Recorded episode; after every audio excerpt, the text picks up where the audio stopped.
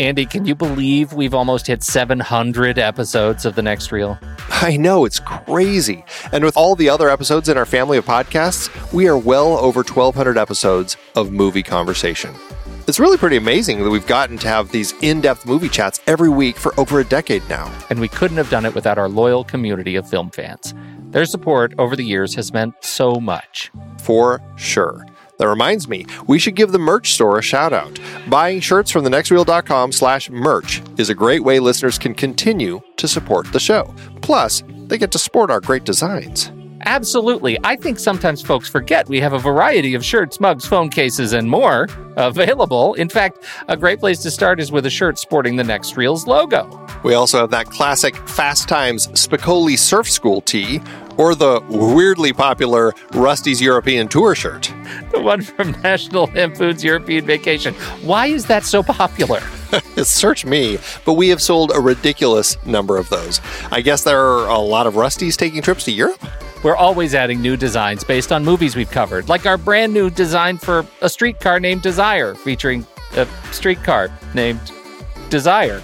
So if you want to rep your love of TNR and films, head to thenextreel.com slash merch. Every purchase helps us continue to have these weekly in-depth conversations. So visit thenextreel.com slash merch today. And as always, thanks for listening and being a part of the Next Reel community. We've got lots more great movie chats coming your way. We wanted to take a moment to thank you for your continued support over the years. It's hard to believe that we've been having weekly, in depth discussions about movies since 2011. That's right, 12 years and counting.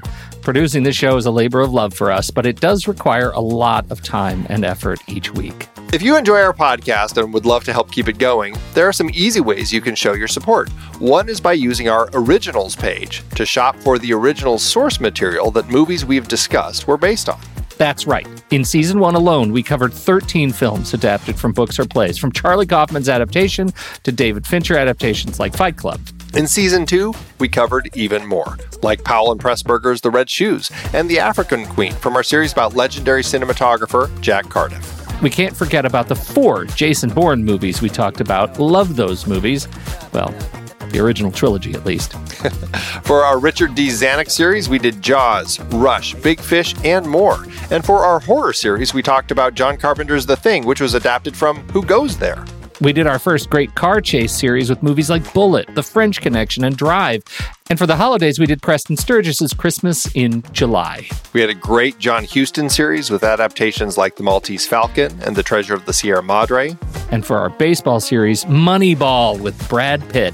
Have I told you lately how much I love that movie? Uh, yeah, I think you have. Plus, our Magician series and Heist film series had adaptations as well tons of page to screen gems.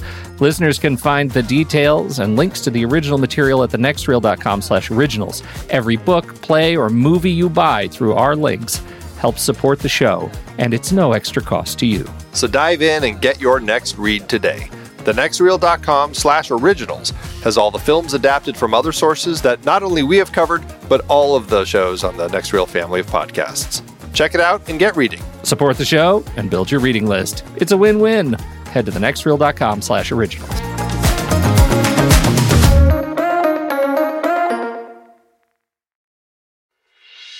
I'm Pete Wright. And I'm Andy Nelson.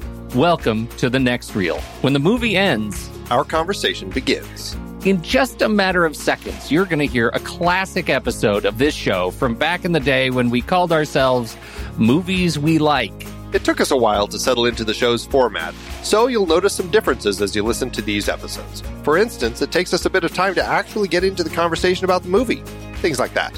But we're still proud of the conversations about the movies themselves, and we think they're worth keeping in the library. So enjoy these episodes from our back catalog. And you can become part of our Discord community, learn more about the show, and find out how you can become a supporting member at thenextreel.com. So thank you, everybody, for downloading and listening to The Next Reel. We appreciate your time and attention, and we hope you enjoy the show.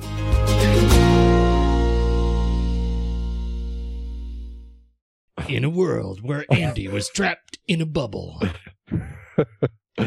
where where one man teaches another man what it's like to, to live in a bubble.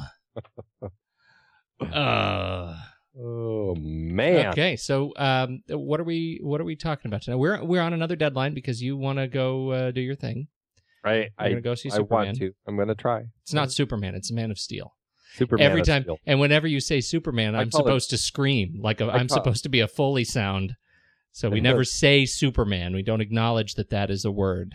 Why not? Isn't that true? That's like in the trailers I don't when know. she's I they're in the. I haven't seen it. Talk about the S. Yeah, they're talking about the Call- S. call it Superman of Steel. Nah, you said Superman. Is this like the Knights of Ni? yeah, yeah. I'm- we are no longer the knights who say Ni. so you're off to see Man of Steel tonight. What are you? Uh, what are you anticipating? I I don't know. I mean, I'm not a big Superman fan. I just feel like I need to go see it. So I, I think I'll enjoy it. The trailers look really fun. All right, let me tell you. First of all, uh, Chad. Yeah, so the stakes are low for you. I mean, what do you care? Nothing. Yeah, that's true. Nothing. Chad saw it, texted me right away, said so, so, so good. He loved it. Uh, and so because he did that, Steve came in cosmically unaware of this, but but karmically aware, and said, "Nah, 58% on Rotten Tomatoes. Meh. uh... so I have not seen it. I'm just saying, uh, let Chad and Steve be the angel and devil on your shoulder. That's right. Uh, I'm gonna I'm going to picture that the whole time. I want you to. And they're all wearing they're both wearing capes. Capes, but, but no other but, uniform, but, just like street clothes. There's no S on their chest. No, It's a symbol meaning hope. or maybe it's, it means hope on one side and it means despair on the other. right? Because it's not an S, we can make it whatever it you want it to be. That's right. It's just a symbol. uh, this is the next reel, everybody. Thank you so much for downloading and listening. Uh, you can find us at thenextreel.com. You can head over to facebook.com slash the next reel and uh, jump in on the conversation on the links that are over there. And uh, you can also find us in iTunes and subscribe for free and get the next reel delivered to you every single solitary stinking week. Like a like a, a virus that just you just can't shake. It's like 52 times of year. coming back. It is 52 times of year. Of year. In a world. in a world. uh, Oh, uh, yeah. uh, so th- that's the spirit. Um, uh, what uh, do we have? What other uh, old old business do we have to talk about? Um, uh, did we want to talk at all about this uh, little interesting Spielberg Lucas? Yeah, what do you think about that? So what? What? Boil it down. You you write me this cryptic email. You said we should talk about this. In a world where Spielberg and Lucas say that film is imploding. the implosion of the industry. I think it's fantastic. I mean, it, it, it really kind of cracked me up. And then immediately after, you know, a few weeks ago, I talked about uh, my buddy Rose, who's directing uh, that film That Speak- hor- that horrible, that horrible you- horror looks- movie. that you said looks uh, like something you'll never watch. Right. Um, uh, Rose immediately said, you know, Spielberg and Lucas talk about it. We're already doing it because they've got their little mindplate.tv Yeah. website where they're basically creating movies and putting them up to stream. Yeah, it's Yeah. it is one of those things where I mean people are already doing that. Those big guys on top creating the the 250 million dollar movies uh, that um, Spielberg was talking about that may potentially not make their money back but completely collapse um, those guys haven't been using that model. So I mean, people are already using that model. I think it's interesting, and uh, the idea of some of the stuff they were talking about, I think, um, could come to pass. And you know, maybe it's time for an industry shakeup. Who knows? I believe that we already posted a link. I, posted that link on our Facebook page about how immediately right after that, Paramount already was offering a fifty dollar movie ticket for World War Z. I mean, it comes with a lot of stuff. It's not kind of what George Lucas was talking about, where different types of movies are going to basically cost different amounts of money, much like concert tickets or something like that. This was actually like a $50 ticket that included like a free poster, a free copy of the movie when it comes out on Yeah, uh, yeah, yeah. streaming, all these extra things. And Which it's I a thought was very- $75 value. It's a, I thought that was very clever. Actually, I like the packaging deal, and I, I, I didn't, I wouldn't buy it, but I liked the idea of it. it's an interesting idea. You really have to buy into the movie before it's even released, Yeah, though. yeah. I mean, you really have to convince yourself that it's something you're definitely going to want to keep for a, for a long time because you're forking out a lot of money for something and you, uh, with you know sight unseen, really. I'm not, and I'm not there yet with World War Z. Even though I I am uh, on the record as uh, loving the zombie. The more of the trailer that I see, the more I think this is this is gonna. I I don't know if this is gonna be um you know my Chinese food meal. Like I'll really really love it while I'm seeing it, and then it'll be ultimately I'll be hungry again in a half hour. Well, You know what I mean? a lot of zombie movies are that way. That's not the truth. A lot. I didn't say all. No, you said a lot, and that's also not the truth. I'd say very few are like that. Mo- most of them are more like a um, a rich uh, German meal, like a brat and something like Knödel, an Austrian sort of a Knödel. And a- And a fine beer. Right. a Fine. Uh, yes. That's what I'm saying. And something with a gravy. There would be a substantial gravy. wow.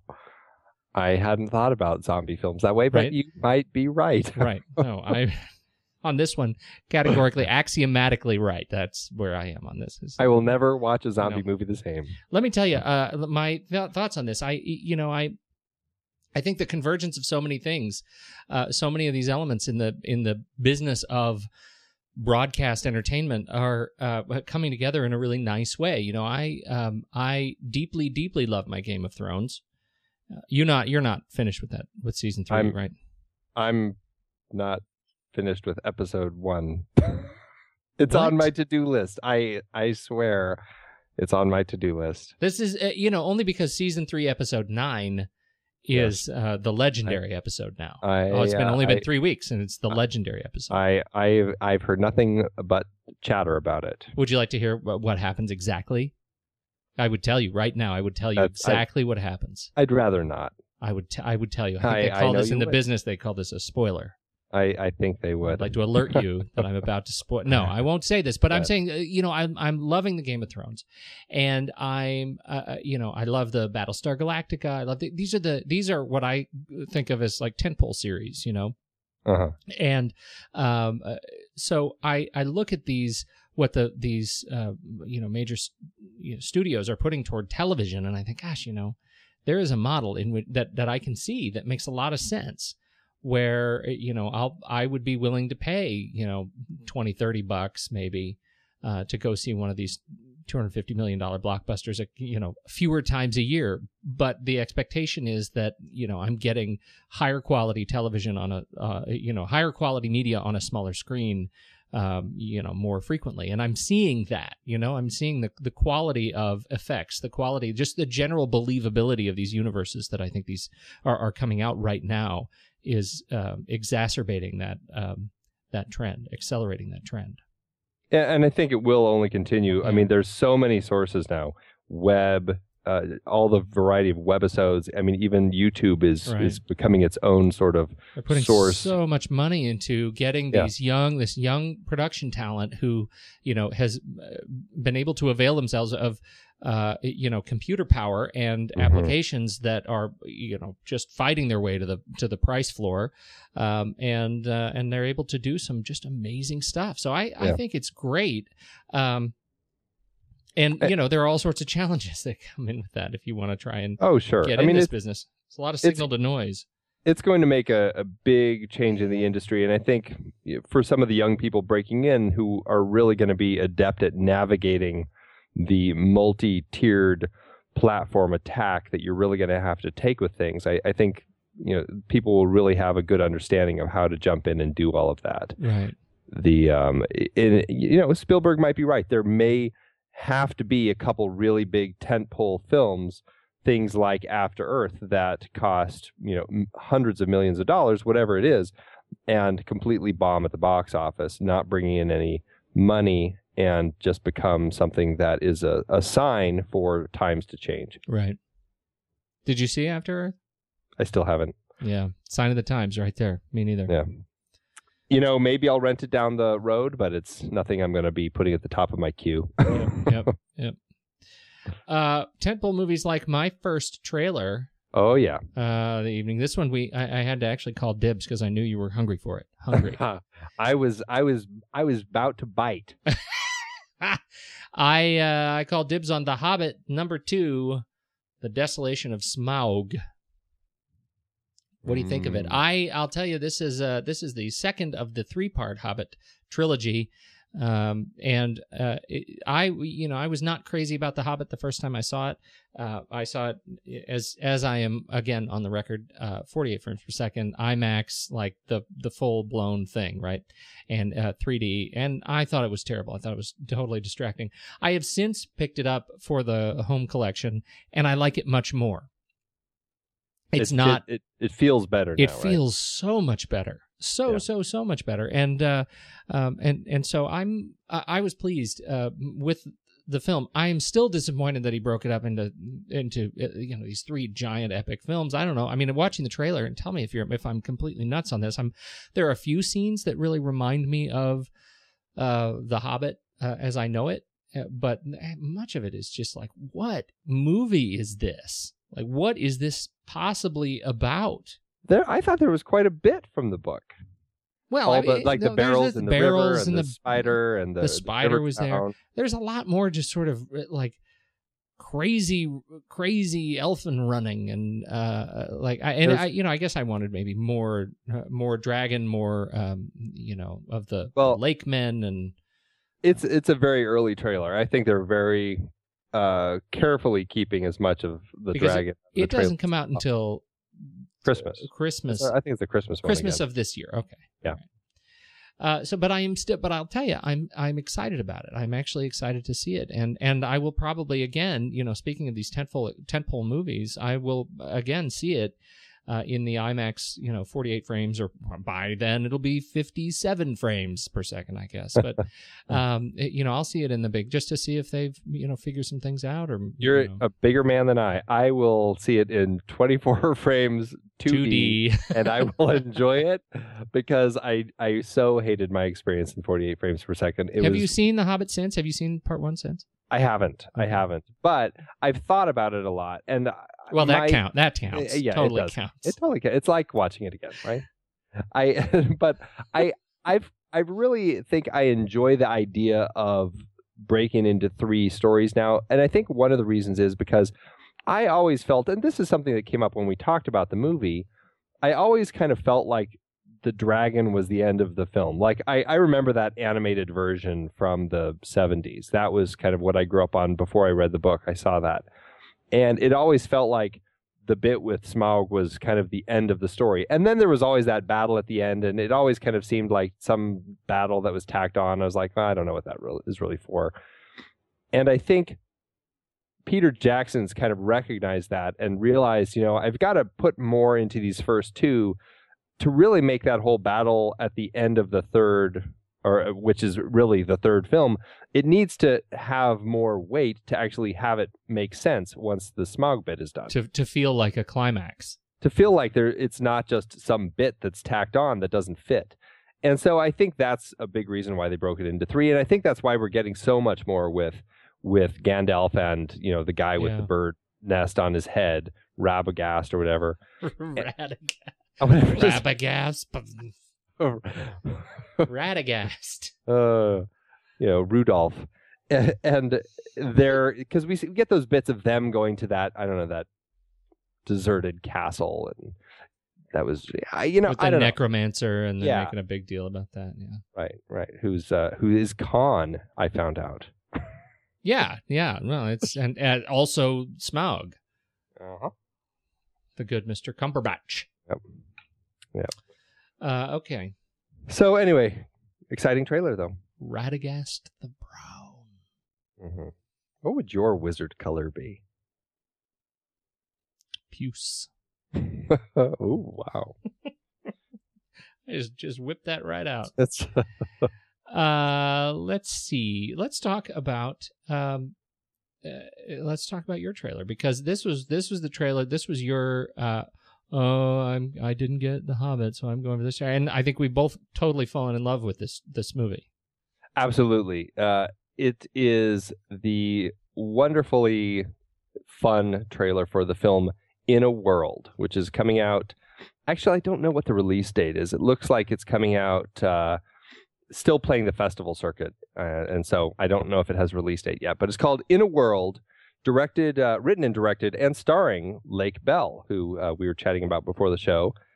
uh, you know, an interesting actress who I realized I have seen in some things, but She's uh, been in a lot of stuff. she's been in a lot of stuff, and uh, but not somebody I've ever really recognized or kind of thought much about because she's usually kind of a bit player in a lot of the stuff that she's done.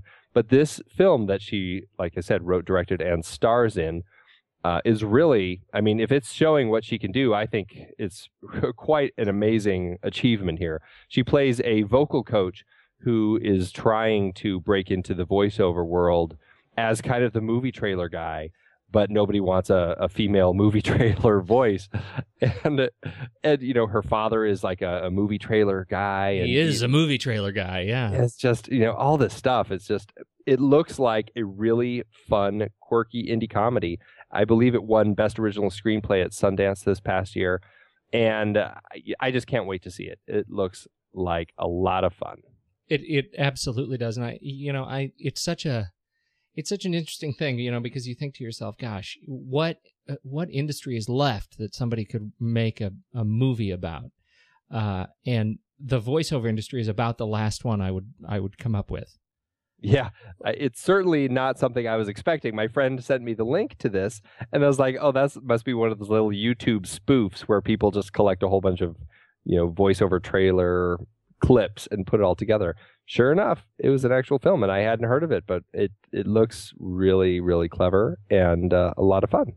It really does. It's it looks great. Lake Bell looks great. It uh, uh, and the supporting cast in this movie. It's all that kind of um, uh, they're they're just it's today's kind of uh, uh, soft spoken funny men uh, throughout this film. It looks really really good. So um, Yeah, Fred Melamed looks great as her father. He had Mhm. that uh, pretty hilarious turn into a serious man. You've got all her clients, uh, you know, um, uh, Eva Longoria. Eva Longoria is one of Yeah. her clients, yeah, and uh, Eva Longoria. Uh, just put the cork back in your mouth and practice, the practice your vowels. oh, oh. oh, just Uh, Just it's great. Good sports. So, so that is my trailer. I think it looks like it's going to be a lot of fun, and it's uh, hopefully going to get a uh, um, a nice release. Uh, I'd love to see it uh, playing in theaters near me. You should see And- it in and ones you. that are near you. Yeah. if it's playing in a theater near you, maybe I'll you come and come. visit. You should come see it. Yeah. Um, and but until then, we should also talk about the movie we're going to talk about tonight. We're we're moving into heist movies Woohoo! officially. We Uh, I feel like we had a little bit of a false start with uh, with our our very special episode, our transition episode, the film board. Uh, for um, see, I've already forgotten the name of it. Now you see me. Talk about a Chinese food film. Mm. Um, as well, man, Yeah. street food. uh, it was not good, but that was our intention was to move into heist movies, and tonight we are officially doing that. We're doing uh, the Bank Job 2008 British crime film directed by Roger. That's Roger with no D because he's using it in his last name Donaldson. Roger Roger Donaldson. that is right. Uh, now, this was an interesting film. Stars uh, Jason Statham. It's based on a true story, the Baker Street robbery from 1971, uh, in which um, uh, money and many, many, many valuable things were stolen from a And- vault. And naughty things. And naughty things, governor, uh, were stolen from a vault in a very clever way and never retrieved.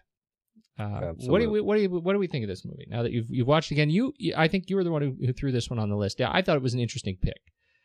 I have so much fun watching this movie. I think it's a really interesting story. Jason Statham is not somebody who I watch regularly. Uh, a lot of his high octane action movies, I've just never really been that interested. What about In- Crank Two? not on my list. Crank is the list. actually high. Crank One is high on my list. Crank Two, I mean, is not. I, I haven't You- seen either. You go ahead.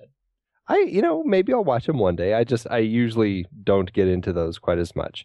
But um, there was something about this film, and maybe it was just the really kick ass 70s style movie poster that uh, drew me in. But I watched it, and I just had so much fun watching the story.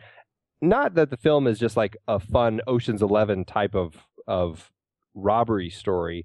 It definitely is kind of a, I mean, it's based on a true story. It definitely goes down a kind of a dark road but it's a really it's cleverly told. I think that Roger Donaldson handles a very large cast really well. I have a, a, very easy time following all the different people that come into play over the course of the film.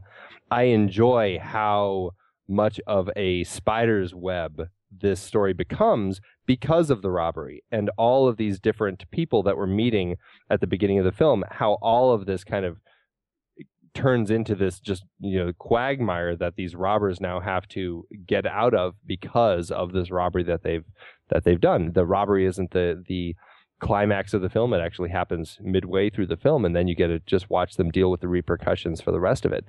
I really enjoy that, and I enjoy the fact that Jason Statham went to do something that actually was a little more out of the the norm for what he'd been doing. I really enjoy watching him in this film. I think he's a lot of fun. Uh, I think the cast is great, and uh, you know it's a it's a really enjoyable heist film. I could not agree more. I think it is. Uh, I think it's fantastic, and I can't. I don't think we can underscore uh, enough what this movie pulls off. Like even if you don't like, and I, I, think there there are some reviews come off saying that that you know the movie's a little bit plastic. You know, it's a uh, you know some of the characters are, um, you know, it's a little bit uh, a little bit plastic. But what you can't miss is, is just as you say the way Donaldson and the the writing team architected this film in such a way to present an extraordinarily complex true story in a way that you can actually follow. In a yeah. way that when you hit the end when you hit that climactic scene in the alley uh, and uh, spoiler they everybody you know the, those who are left alive get off and walk away uh, the the ones we care about. Mm-hmm when that happens, you realize, oh my goodness, I can put the whole thing together in my head. I see how this works. I see how all the pieces fit together, and I buy it. Mm-hmm. I totally buy it. I don't think we can we uh, we can underscore that uh, enough. Uh, and and so, um, you know, I wonder should we should we walk through the the major pieces? Yeah, I suppose we should, as uh, in as much as we can, try to explain a complex weaving story like this. But yeah, yeah sure. Well, it all it it it centers on the the movie starts with uh, an act of uh, a series of acts of photography, uh, and uh, um, and so we have this uh, princess, what's her name, Margaret. Yeah, yeah, Princess Margaret and she is she was the scallywag. She was the scallywag. That is uh, that is true. She she was in the uh, in in uh, a compromising position and photographed uh, by, um, well at the time a, a, guy. We you know we don't. Yeah, we, we find out. Know. We find out later. So we have these photographs, and then we see some more photographs being taken. Right, more naughty photographs. And this time of uh, upstanding um, older British gentlemen who probably should know better, but repeatedly, as we learn through life, older white men who are largely British in films are usually doing something like this. Yes, who are heads of government. Who are heads of government. or political positions, well, yes. what is it that we need to learn from here? Everybody's got their thing. And so everybody's getting picture taken of themselves. And then uh, we meet Terry. Terry. Terry Leather. All right, so go ahead. You now you're. What a name. Where where are you going to pick up? So so Terry, we meet Terry, who is uh, running a car garage, but clearly not necessarily doing things the right way all the time, as we learn very quickly when some thugs come and start smashing car windows and denting his cars because he owes somebody money. So we quickly learn that you know he's not in a great place. He's trying to make right, but he's you know he's struggling and probably had been a criminal or at right. least dealing with you know the wrong crowd. He ends up meeting up with a former model, Martine Love, played by Saffron Burrows, who uh, tells him she's got this job, and we find out you know that she, you know th- through the long thing why she why she's how she came to this job but basically, long and the short of it is she offers this job to rob this bank to Terry and his friends, uh, Kevin and Dave, along with some other people they bring on board.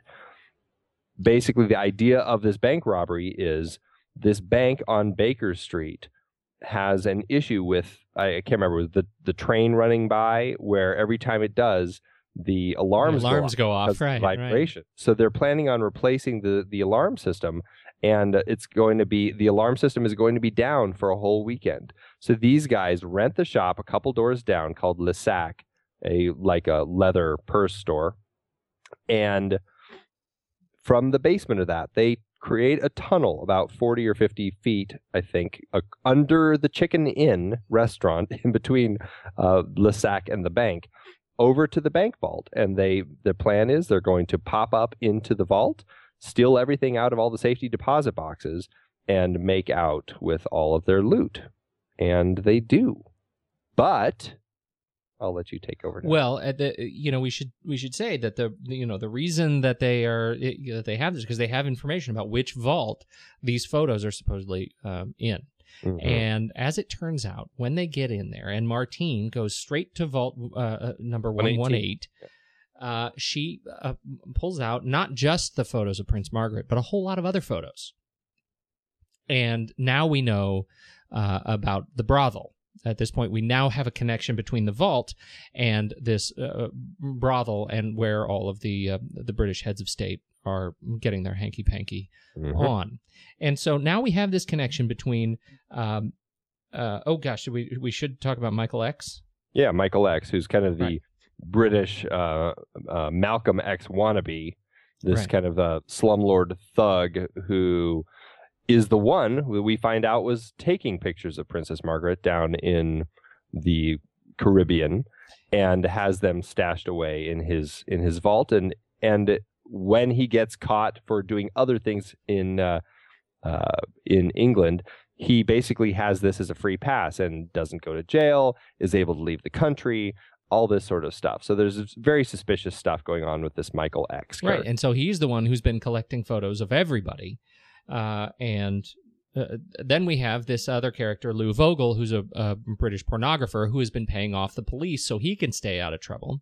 Mhm. Uh, and this, all of these guys, and his, um, he had a ledger of his police payoffs in the vault. So the the team, Terry's team, at the center of all this, has actually uncovered a whole web of pornography, of uh, British royal uh, scallywagism.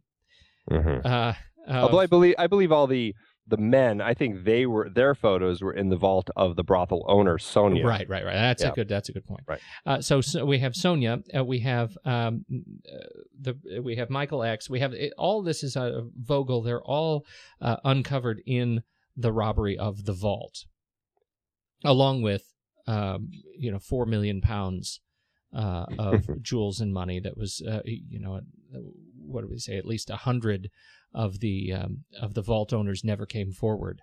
Uh, out of the 300 to- some odd to claim, yeah, their Right. their Or to was even say what to was even in say it. what Oh, was in it, right? Yeah, and that Uh, was 1971 dollars, which I think today I saw a figure. It was closer to, it would have been like you know 40 million pounds or something like that. Right. I mean, it's it's quite quite a chunk of money. So we're likely not doing it justice, but suffice it to say, we have this vault at the center of our little uh, uh, film mind map here. We have Terry robbing the vault, and then everybody, uh, eh, you know, from all this, uh, uh, from these different angles of the story is coming. They're all coming after Terry to get these things back. So Terry's in a very difficult position, and he uh, he has discovered the the porn ring.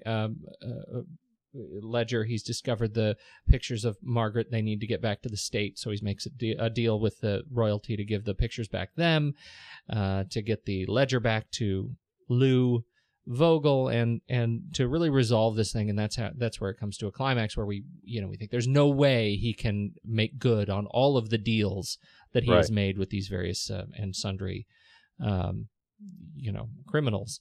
Uh, Right. and and yet miraculously he does and uh, the timing seems to work out. He only has to he he he you know throws a couple of punches and kicks a guy. He throws a brick once, Throws but- a brick, yeah. but it's absolutely as you said, it's absolutely not a Jason Statham action staple sequence. It's uh it's very much a you know you know here's a British guy who's a British criminal who's scrappy. Uh, Yeah. I like that a lot. I think that is one of the most enjoyable things about this is that I don't feel like I'm watching a Jason Statham film. I think I'm watching. I mean, it really feels like a, a period uh, period piece about a, a crime, and it there's a lot of drama. There's a lot of uh, just intrigue and plot twists and just everything going on in the film. It just it feels like a well constructed story that just happens to have Jason Statham in it. You know, there I would add clumsiness, right? I mean, there's this there's this sense of clumsiness in these criminals who are not criminals, right? I right, mean, right. we as you said, you know, there that you get a sense that there's some shadiness going on. Right. Like you know, he's he's into a loan shark potentially, whatever. Uh, one of the one of the guys is a you know is a porn actor. Um, but this idea that you know when when the lookout drops the walkie-talkie hmm uh, at a terrible moment, Right. uh, it- you know, there is this, there's a sense that, I, I mean, I bought it. I didn't buy it as like a slapstick, oh, God, another one of these things, but I Right. bought it as a, um, yeah, I can totally see that happening. Yeah. Uh, sort of a, a sense of realism. I think they played off really, really well. None of it seemed over the top to me in terms of an, a storyline that could easily have been over the top. Yeah. And you know, I think that speaks to the smartness of the screenwriters, Dick Clement and Ian La Frenais, who wrote this script based on the true story, but in a large part of it, it's very speculative. They there is, you know, they did have a uh, one of the producers. I need to find his name. Um, it was I just had it here. Uh, oh, I'll find it in a minute. But one of the producers, supposedly George McIndoe, he had actually met some of the robbers back in the 70s and had been basically trying to get this story told since then.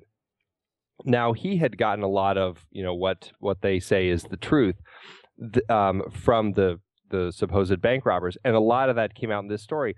But you know, for intents and purposes, it's not. None of this is really proven. I mean, there are elements of truth in this. Michael X did kill Gale down in where is it Trinidad, and and did end up getting um, hung for that crime. The robbery happened. This whole walkie-talkie bit with this this uh, you know ham radio operator who happens Right. to tune into them. All of that really happened. There's a lot of truth in here, but a lot of it, especially the stuff dealing with the photos and what was what was stolen, you know, I guess you could say it's speculative, but I think that's what I enjoy about the film so much is because I mean, it really comes across as a true story. I buy everything that's going on in this as the truth.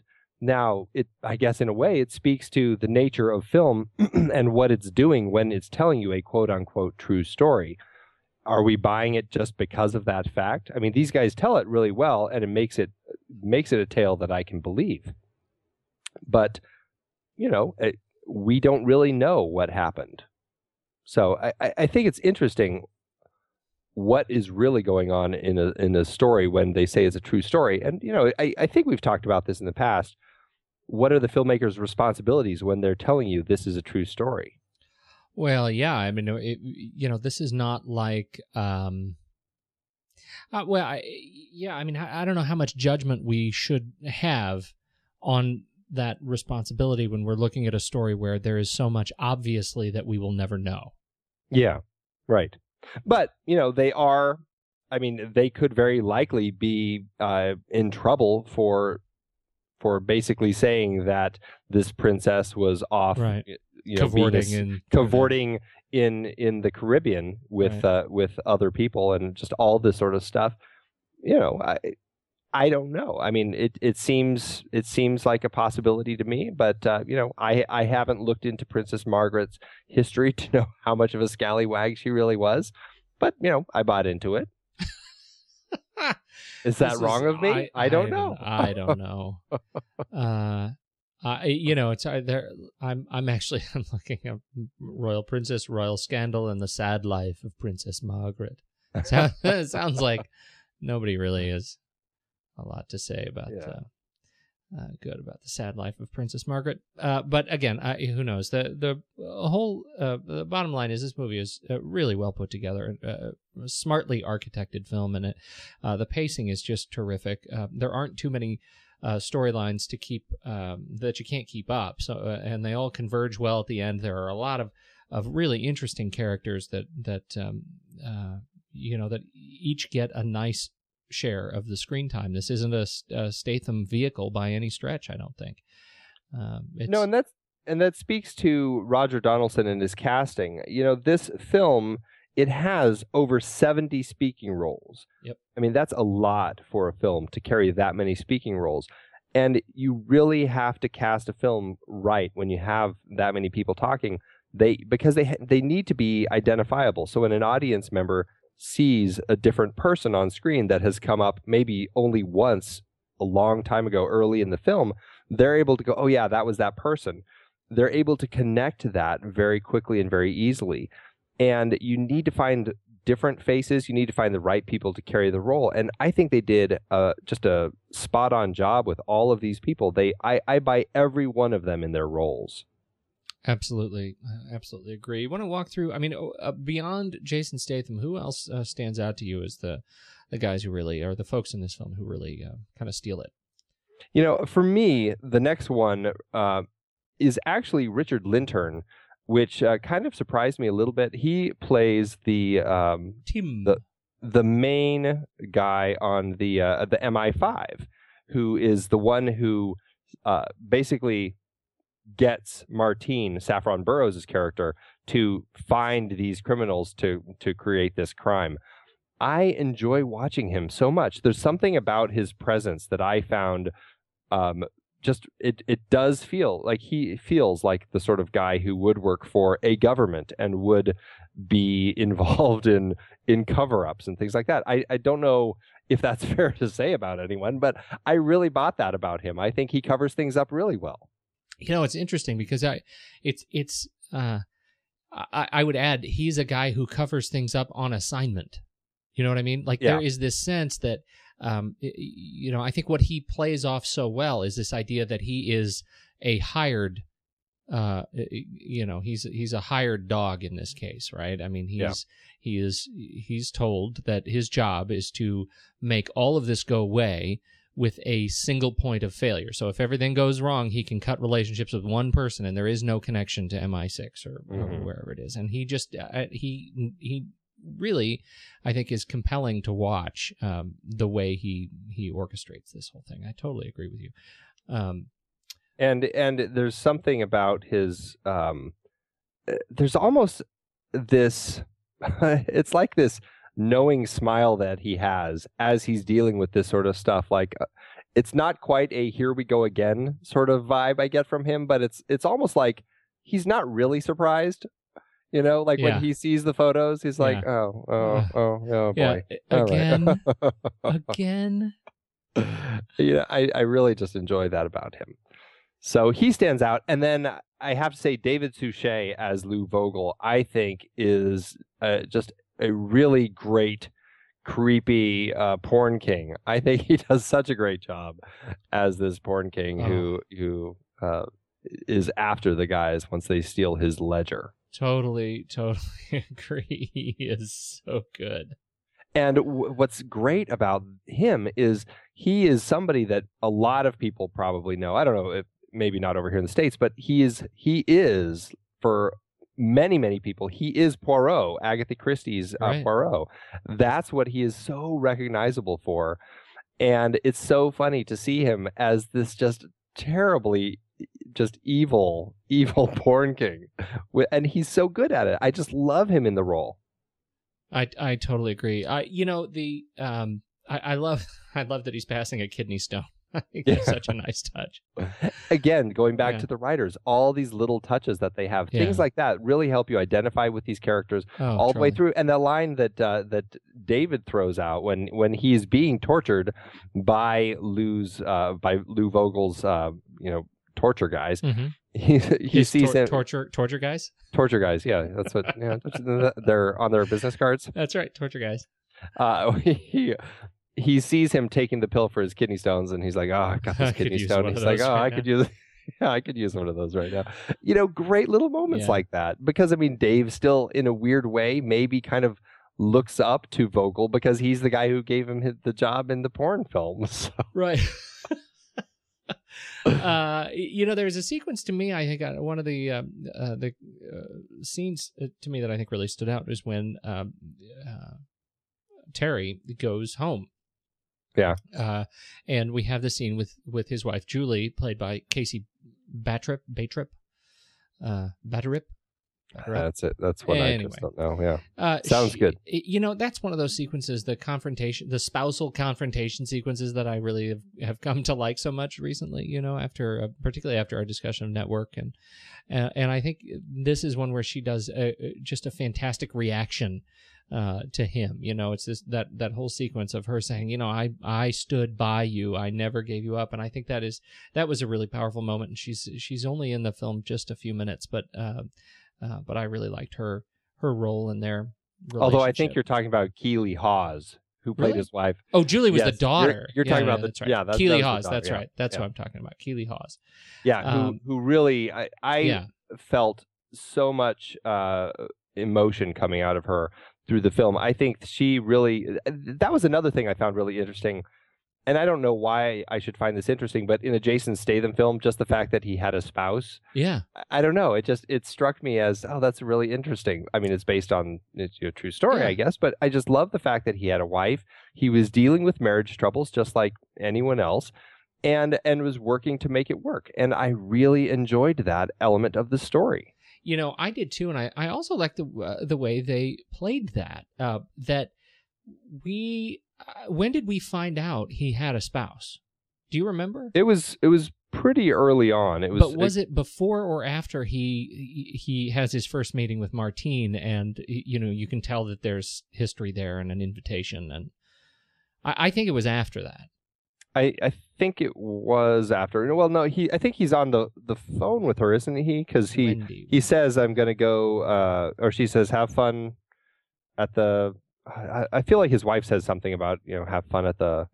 Uh, oh yeah, you're right. You're right. You're right. At the you know Well, and that was that I think was was so uh, I, I think that was so nice that there was, um, you know, in this case there was complexity there, and that he was. We know that he is uh, something of a uh, you know screw up, but he wasn't a screw up in his relationship. Yeah. You know that was there was fidelity there. Uh, you know, in spite of the fact that he's robbing a bank, uh, he was there ends up being infidelity. there ends up being a little bit of infidelity, but, but he ends Yeah. up doing a uh, doing doing right by his family, and I thought that Yeah. was that was a, a nice a nice bit. Well, and you know, and speaking to that, I I really did enjoy Saffron Burrows in this film, and I enjoyed her dealing with her feelings about the different people in the film because it was it was brought up a couple times that she and Kevin, played by Stephen Campbell Moore, had kind of had a thing a long time ago, back when they were all young. And uh, Kevin always kind of felt like there was more. She kind of never really wanted to go any further. But as she said at one point in the film, it was always you, Terry she clearly always has had this thing for Terry and may have gone away with him if he said that he would. But right.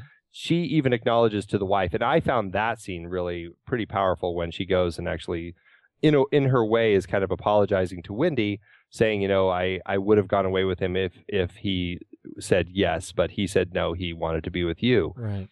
uh, just a tough relationship sort of moment that again not the sort of thing that i was really expecting in a heist film No, I absolutely. It was uh, that you're talking about the the closing uh, Yeah. goodbye scene, right? right right Where uh, you know, I think he he had said at one point, "Where are you going?" And she says, uh, Saffron Burrows says, "You know, I'll tell you if you'll come with me." Right uh, you know, it's it, it's a wonderful kind of um, uh, relationship transition that uh, where where we get that awareness that he is he's going to remain faithful. Yeah. it's it's beautifully done. it really is Uh, let's see the torture scene. Uh, what what was that thing? Some sort of a i you know i read somewhere i i, I didn't know what it was both times that i've watched the film but it amazing terrified- hair dryer.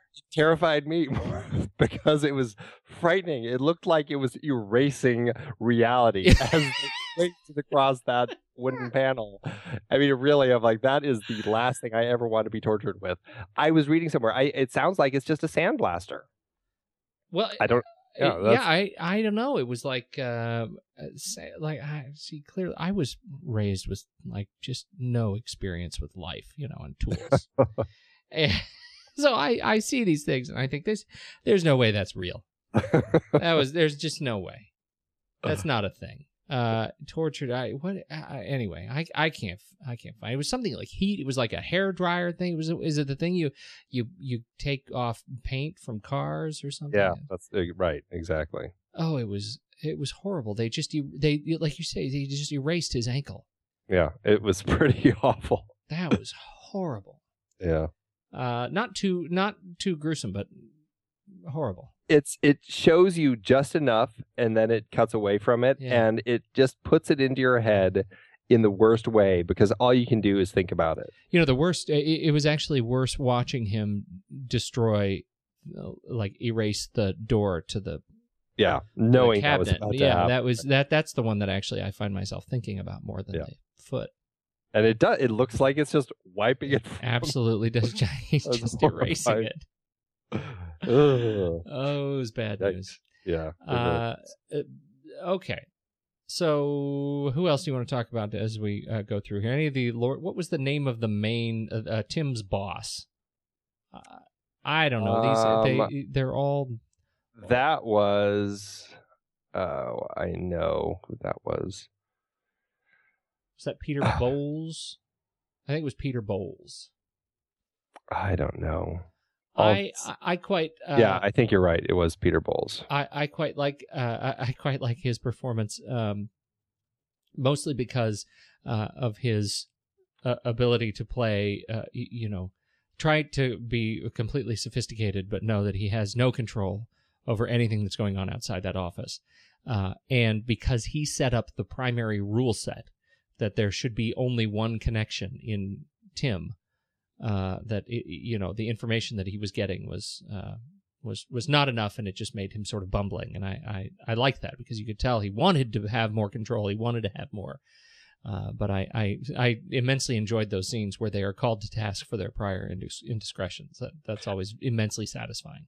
I also thought that you know his performance in the moment when the photos are presented to him by Tim Yes, and we realize they're not the photos he was expecting of the princess but they're the photos of him in flagrante delicto right. uh, being whipped or whatever it is the him, reaction him and his buddy. That's right. The reaction on his face, the way that he plays that, it's like a moment of surprise, and then and then he he just adapts to it and keeps moving on. I'm like, man, he's good. He's so good. yeah, no wonder he's the executive director Yeah. of MI5.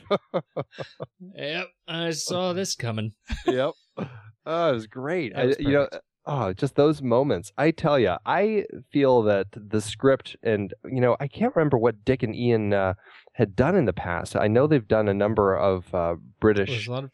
TV shows, and then they've done some uh, some films together. They did Flushed Away, that animated film that came out a few years before this, and gosh, going back, looks like they've done quite a bit with Tracey Ullman. Oh, The Commitments. They wrote The Commitments, which was, I think, one of my favorite British films from the early '90s. I really enjoyed that film. Oh, Never Say Never Again, uncredited. Uncredited. Yeah, reworking on that one. Yeah. But you know, I I just feel that there was so much going on in this script, and to find as many small character moments as they found for all these characters in the film, and obviously the actors playing them, but I, I feel like these guys really hit it out of the park with this script. Yeah, I, I totally agree. I you know, and I I want to say I I should say, um, for the script to me, and I'm not I'm not saying that the film is is perfect, but the script to me seems perfect, and I mean perfect like a perfect triangle. You know what I mean? Like it's it's perfect uh, in that the you know all of the elements that I usually complain about are in the right places in this film, and it makes it so satisfying to watch. And when it ends, you feel uh, you feel really full. You feel good about uh, at least I I feel good about what I saw. Not not everything uh, you know always works all the time. Right. Uh, it, but but I have a hard time complaining about this film. Uh, I you know what do you think about the uh, you know we dip into the cinematography a little bit of the film. Um, uh, you know how the the um, how the camera moves, particularly particularly in the um, uh, when they're actually robbing the bank. I you know I I kept trying to come away with something that was um, uh, cinematography by Michael Coulter. Um, uh, coming away with something really smart to say about how the camera moves and you know how the the kind of uh, the image actually stands up on screen, and I didn't. I I I was unmoved in that area. I, you know, I don't think it's anything that's showy, and I don't think Roger Donaldson as a director, uh, who I believe has worked with um, his, the cinematographer um, Michael Coulter, I think they've worked together a few times, but I I think that he's a director who is very competent at making films that are great genre films. They work well for the genre. They're not always the greatest films, but within the genre, I think he's hitting the right points. And I think he's a director who makes a film that, uh, I mean, it, it's it. They're effective films. I mean, Species, not the greatest film, but it was a very effective, you know, kind of an alien horror film. 13 Days, on the other hand, I mean, is a very effective drama. And I think actually that might be one of his best films. I, you're laughing. I'm laughing about something else. Uh, oh, okay. But I'm I'm excited to to talk about that.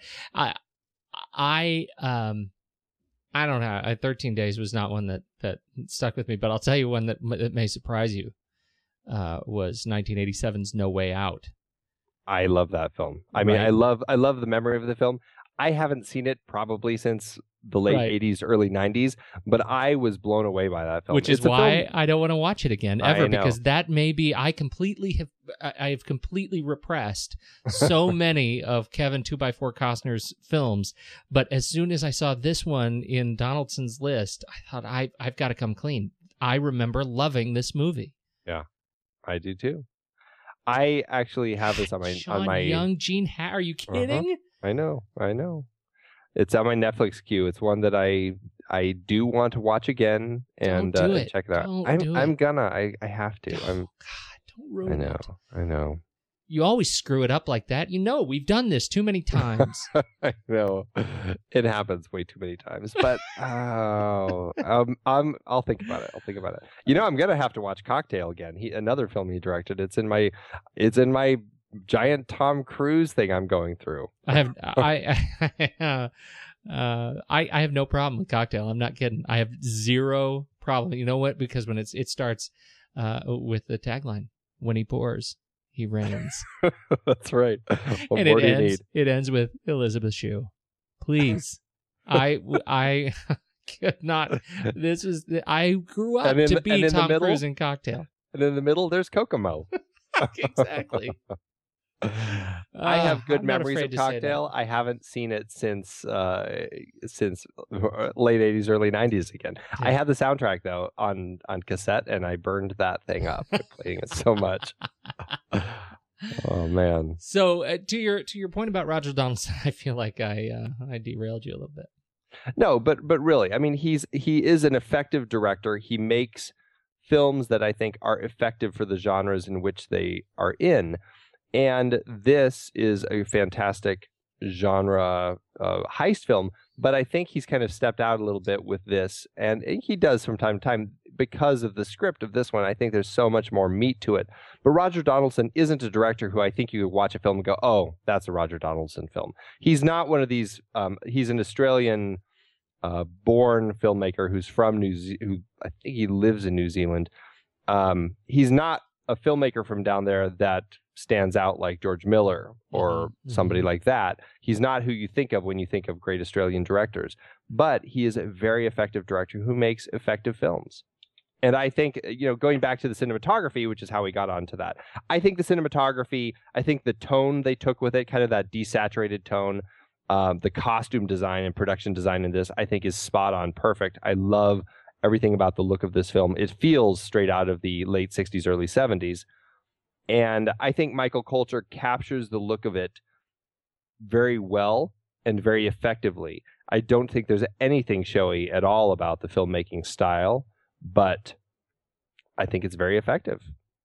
Yeah, I, you know, I guess I should. I, I sounds like I'm a downer on it. I guess I, I, you know, I am only in the sense that you know you're right. There, there is nothing showy about it, and that that likely, um, you know, is what allows me a, a more intimate relationship with the the you know what's going on on screen. Uh, there's nothing distracting about it, I should say. Um, Yeah. Uh, you know, to its credit, I um. I, I liked the the uh, I, I liked the music, but again, this is not one that I'm I'm going to run out for the uh, soundtrack for. it works. I, I think it works really well in the context of the film. exactly. It's, it, It's elemental, foundational music. Yeah, it's uh, again, you know, Roger Donaldson jumping in with J. Peter Robinson, who he's worked with on a, a number of films uh, previously, including Cocktail. Oh, well, see, all the more reason I need to see that again. That's right. That's right. I'm getting close to Cocktail in my Tom Cruise series. I, I've made it to Legend and Netflix. It just it's it's in the uh, you know short wait list, and Ah. uh, I'm stuck with it. So waiting for Legend to arrive. All right. Well, let's talk about uh, numbers and Flickchart this thing. Yeah, the numbers on this film it did uh, pretty well for the, for itself. The budget was 20 million. Uh, Prints and Advertising another 15 million, so total budget 35 million, and it made domestically here in the states 30 million and internationally almost 35 million. So it made its money back. It did well for itself. It made per min- per finished minute. It was 110 minutes. Two hundred seventy-one thousand four hundred sixty-one dollars per finished minute. And where does that put it in? Uh, you know, what comes before and after that? it it's uh, again with none of these taking uh, into account any sort of inflation. All the President's Men is immediately before it, and Leon is immediately afterward. Hmm. So there you go. It beat out Scoop. Okay. All So right. You can't, right. you can't argue with that, right? No, you really, you really can't know anything that beats beat Rush. Did it beat Rush? Uh, yes. Uh, okay, so let's uh, uh, let's let's Flickchart this thing. Let's see where this thing lands. Yeah. Flickchart, you can find us at flickchart.com slash uh, the next reel. And that's where we have our running list of ranked films that we have talked about on the show. We're we're racing, we're at a breakneck pace to our top 100, hmm which will be a top 100 as soon as we get to 101. That's right. That's right. Uh, That's right. can't One- wait to get Rush off that list. One last little bit before we Flickchart it. Yeah. That I uh, forgot to mention. I don't think that we think about this very often, but uh, as Americans, but when we're watching a British film, and you know, uh, this definitely still holds true for a film that takes place in Britain in 1971. I don't think we think much about what it is when a gangster pulls a gun out on a person. But we have to remember in England, there like guns are banned. It's very rare for people to have guns. And so that scene at the end when the that gangster uh, guy or the, the whatever he is, the bad rogue Yeah. cop pulls that gun out on Terry. It's I mean, it is a complete surprise that somebody would actually pull a gun out on you. Now maybe it's not as much a surprise in the criminal world because, you know, they are criminals, they are doing bad things, like maybe owning guns. But still, it's it's not something that I think is regularly expected. It's more likely, you know, a billy club or cat of nine tails, or Right. I don't know what they Cat actually of nine out. tails. No, I know What? they're not playing that out. I just had to come up with something crazy. well, I can't Or have a gun, so spiked collar, or maybe some fuzzy handcuffs, or stop. fuzzy handcuffs. What is Stop. that? Is that all right? Ready to Flickchart it? Do it. Bank job or the girl with the dragon tattoo? Wow. Are you getting a call from space? That's right. I'm getting my my Morse code message from space. Yeah, sorry. Um, this is. I- uh, it's ironic that this would be the first one. I'm already having a hard time with it.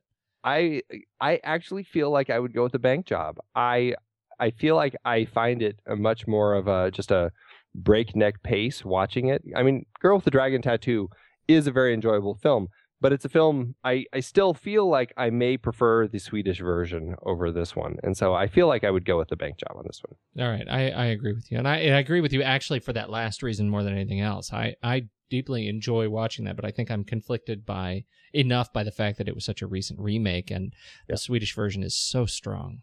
Yeah, I completely agree. Marathon Man.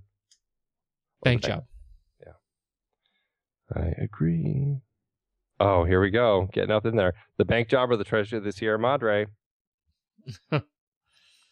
Mm, I got to go with the Sierra Madre. uh, me too. Yeah. Uh, the bank job or Dark City. Dark City. Ah, see, I think I would go with the bank job. I'm torn on that one. You know I love the Dark City. You know it, Andy. I know. I, okay, I will go with Dark City because The Bank Job is an amazing heist film, but it is a genre heist film still. Dark City is really, truly unique and something that I don't think I had seen before. I didn't even have to do any work on that one. I know you didn't. Well, well said, Andy. I agree. Let's go with Dark City. The Bank Job or When Harry Met Sally. You're gonna go Harry and Sally. Aren't This is one of those ones where it really is a mood thing for me. I, I really You're- could go either way on this one. I'm I'm going bank job. Uh, and maybe it is a mood thing. Maybe it's because I'm so rarely in Harry and Sally romance mood anymore. I'm not. I I, I just What what does that say about you? I that's my problem. I can't believe I just said that out loud. Luckily, my wife doesn't doesn't listen to the show. All right, we'll go the bank job. Okay. Uh, oh, here's a tough one: the bank job or the outlaw Josey Wales. Oh. Oh man, Okay, I'm gonna say Josey Wales, um, uh, because of its role in pivoting a genre. yeah, I, yeah. I I was gonna go with Josey Wales, so I'm glad I didn't have to twist your arm on that one. Yeah, no, I think so too. All right, bank job number twenty out of ninety three. Nice, well done, Jason. Yeah, who'da thunk it? Who'd have thunk it? Yeah. Uh, and next week we're gonna continue our Jason Statham series, right? With Crank oh, Two, you Crank Two. funny guy. Uh, this was uh, this was good. What are we gonna do? What are we gonna do next week? Well, this is the first of our heist series, and we still would love to hear from all of you. What are some of your favorite heist films? We want to know what uh, what. Uh, Well, wait, did you say. put the did you put the thing up last week? I did post a question up on Facebook, so you can go to Facebook. I'll post it again. Yeah. up there. If you have any fav- uh, favorite heist films that we're not covering, let us know. Or even if the ones that we're covering are your favorites, let us know. We're we're we'd love to hear from you. We're so we're starting with the bank job, which we just discussed. Next week we're going to be doing the town, Ben Affleck's uh, second film. Then we're going to jump to Inside Man and follow it up with The Killing. Oh man, I see. I like all those movies a lot. Yeah, a lot of great stuff. I think people are going to be a little. I, I think they're the town is divisive. Of all of the ones on our list, I think it's it may be the most divisive. And I think you it's because people have the Affleck. know, they is it the an Aff- it's an They're Affleck. afflicted. They're afflicted. They're afflicted. They have- Oh. it's some sort of afflectation. I'm sure that's in the DSM five. I'm sure there's- you have the afflectation syndrome. I'm sure it is. Yeah. I'm just sure of it. In a world that's all Affleck all the time. I've been podcasting since 2006. In that time, I've tried countless hosting platforms, but in August 2022, we switched to Transistor to power all of our shows here at True Story FM, and it's been a game changer. I love the Transistor allows unlimited podcasts and storage without extra charges. We can publish so much content, and we do. If you want to start up a podcast, do yourself a favor and host your show on Transistor. With their one click publishing, you can get your new show onto all the major podcast directories effortlessly. And their website builder lets you quickly build custom sites for each show. The detailed analytics are invaluable too. You can access all kinds of listener data anytime. Oh, and the versatile players allow you to embed episodes anywhere to reach new listeners. Plus, the team behind Transistor is super responsive and keeps making the platform even better.